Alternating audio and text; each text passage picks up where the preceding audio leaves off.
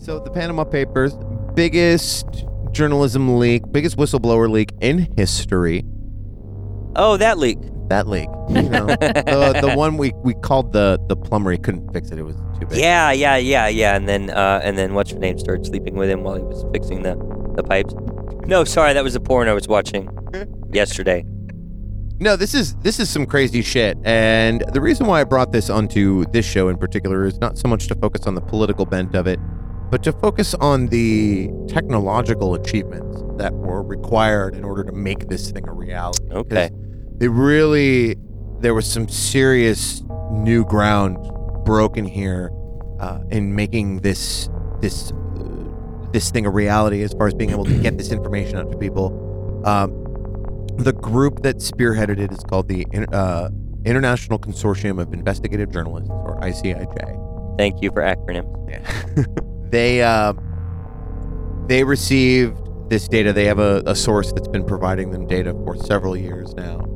Uh, like I said, it's the biggest leak in the history of whistleblowing. At uh, collectively over 2.6 terabytes of data was collected. This is well Fuck. over well over a million documents were collected from this this company Mossack Fonseca in Panama over I think at least four or five years by by someone within the company. Yeah, just an Oh. incredible amount of data. Uh, a lot of it is photo is is scanned copies of documents that were then pushed through uh, to the to ICIJ, um, which made them very difficult to uh, to use. And since they were uh, pushed forward and over such an extended period, the data was seriously unstructured. Yeah. It's a lot of spreadsheets, PowerPoint presentations, databases, internal memos, just random Wow. shit. Uh, like literally Anything and everything this person could get a hold right. of. and literally it. over a million documents that are just seem completely random. So, especially since they're not, um, they're not, ti they weren't tied into any existing data or infrastructures they're getting received, and many of them are not able to be read by conventional terms because they're scanned, like scanned PDFs.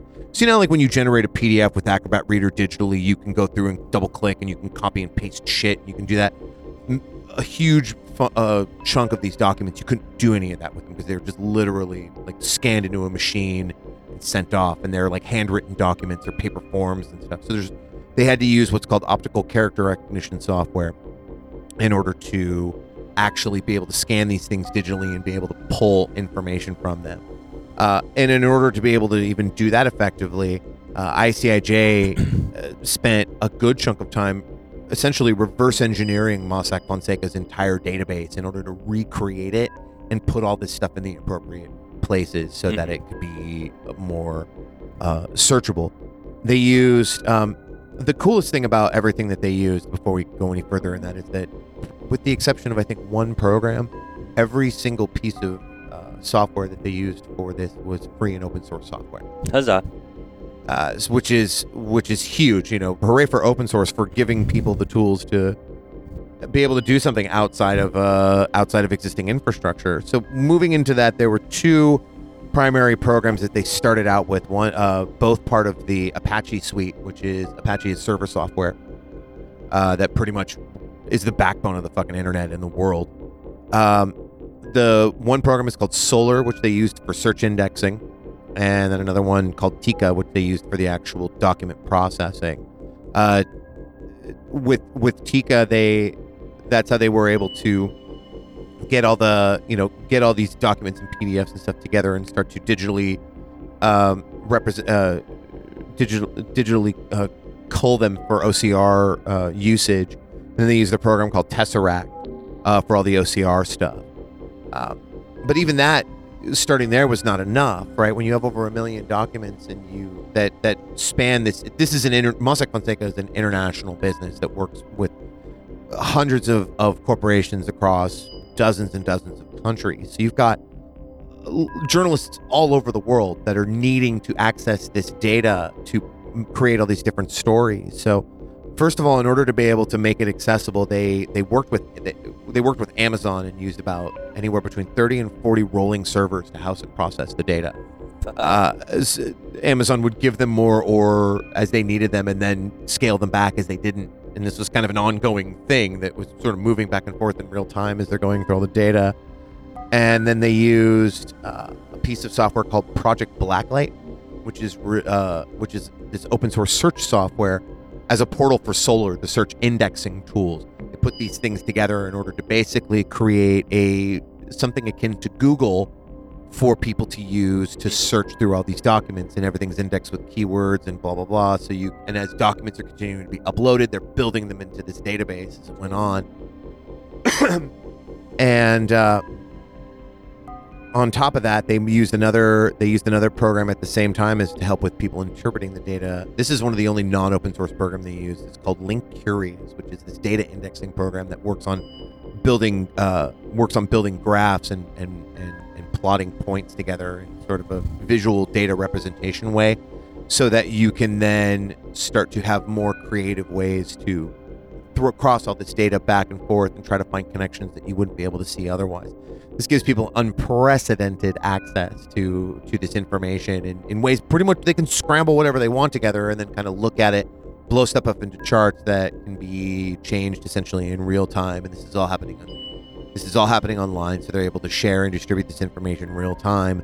And they did it through a program called uh, two two programs working in conjunction. One called Global iHub, and the other one called Oxwall, which are essentially open source social media software.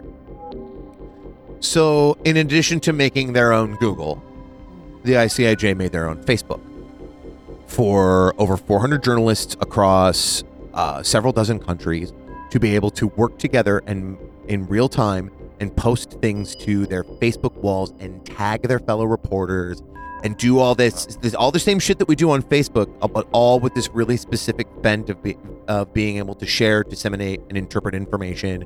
And they were able to like form their own uh, their own groups, similar to like how you can on Facebook. You know, we like we have like the Plex group, right? And we can invite people to join, and so it becomes content specific and uh, and so on and so forth. And they did this, and they've got this infrastructure all built now, and they're going to continue to use it moving forward because this Panama Papers story has only just begun. I mean, they've released half, I think, half a dozen, maybe two dozen stories at this point.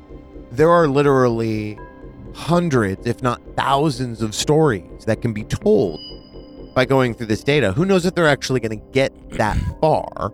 If they're before before they just sort of run out of gas, or before it no longer is relevant for them to do so, and you know they need to move on to something else. But along the way, they're going to be able to release an incredible amount of information in quick and easily digestible ways. And the, the, the biggest thing is about this that's really impressive is not only it is using all this stuff and what they built awesome in its own right. This they were building off of stuff they've done previously with this. This is this is what the ICIJ sort of does and has done with previous leaks that have not been as newsworthy as the Panama Papers. But every successive one of these things that comes out allows them to then build greater infrastructure upon which the next big thing that happens uh, can be worked into. And as we move along as a society, and, and especially in journalism and investigative journalism in particular, leaks, as you've noticed, like leaks are not getting smaller, they're getting bigger. And as they get bigger, we need more and more bodies to be able to work together in a timely fashion to get stories turned around before they before they disappear. So this one has, you know, had about 400 journalists from around the world working on it, over two, uh, working on 2.6 terabytes of data. What's the next one going to be? Right? Is it going to be double that with 1,500 journalists working across the world in tandem? Like everybody just basically just needs to kind of go and sign up and present their journalistic bona fides and say they want to work on this story, and then they can just get in, right?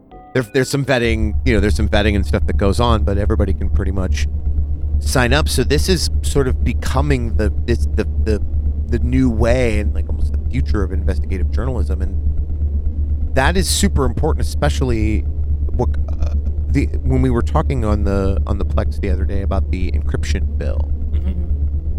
Everything ICAJ is doing is encrypted. All of this is encrypted. If a bill like that passes, Right. there's a backdoor into all of it for the government, for independent agencies, for companies like Mossack Fonseca themselves to go in and shut down the exposure of their own corruption. Mm-hmm. Like this is this is this is huge, and we need to be talking more about this aspect of in in in journalism in particular and and just sort of across the board about this aspect of of how technology can be used to really provide a greater service do a lot of work for the greater good and why it's so important to fucking protect it. Because could you imagine the ICIJ going to Facebook and being like, "Hey, can we borrow your your code to build our thing?" And Facebook being like, Mark Zuckerberg being like, "That'll be fifteen million dollars to lease my shit for six months while you do your thing."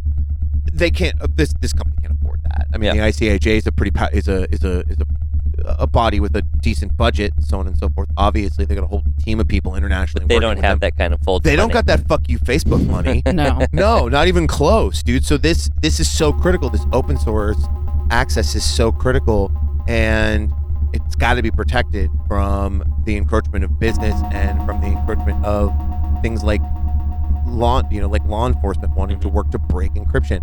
It's not just about terrorism; it's about protecting all privacy and safeguarding safeguarding information for the public good.